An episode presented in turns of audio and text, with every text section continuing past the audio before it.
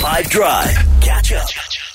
So let's start with, with cinemas. We have Equalizer 3, the final chapter, an action film, of course. In this one, Robert McCall finds himself at home in southern Italy, but he discovers that his friends are under the control of local crime bosses. And it stars Denzel Washington and Dakota Fanning, which is cool because they are reuniting for the first time in 19 years since they starred together in Man on Fire from 2004. Here's the trailer. Whatever you and your friends do, do it somewhere else. You burning me? I'm preparing.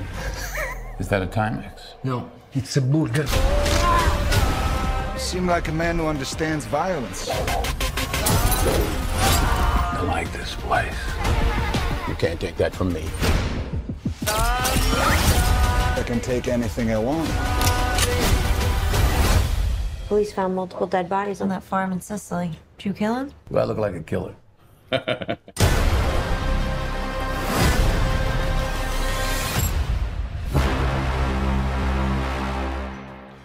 Then on Netflix, we have Heart of Invictus. It's a documentary series that follows six people competing in the 2022 Invictus Games, which is a global sporting event founded by Prince Harry that helps wounded service members heal through sports. It's produced by Prince Harry as well and Meghan Markle.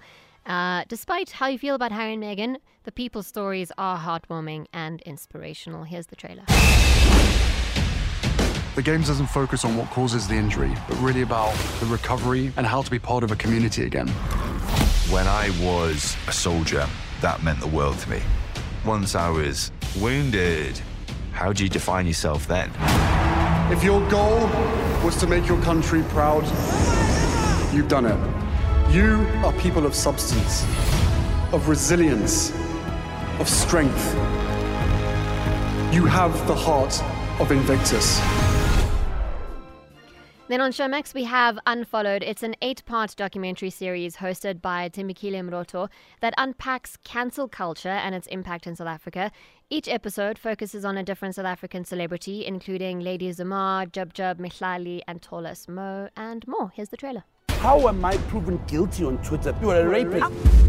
Cancel culture in South Africa. You have been in the headlines a lot in recent years, and I think a good place to begin is how it all started for you. More women have come forward after acting. I was fired many times. Are you scared I'm going to catch you? If I die today, I know who did it. Shut up in the bad place. Drama. Next up, we'll take a look at a local animated feature film called Headspace that opens in cinemas on the 15th of September, so there's still two weeks to go. But I'm chatting to the director and writer Gerard Painter. Catch up from some of the best moments from the 5 Drive team by going to 5FM's catch up page on the 5FM app or 5FM.co.za.